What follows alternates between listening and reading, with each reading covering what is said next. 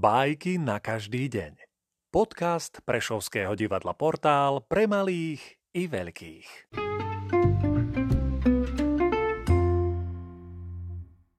Leo Nikolajvič Tolstoj Kauka a holuby Kauka videla, že holubom sypú chutné zrno. Nuž zabielila sa a vletela do holubníka.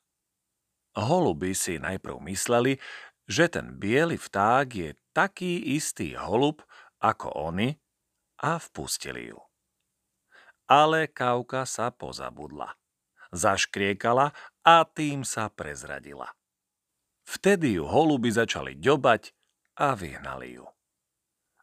Kauka letela nazad k svojim. Ale kauky sa jej naľakali, lebo bola biela a aj oni ju vyhnali.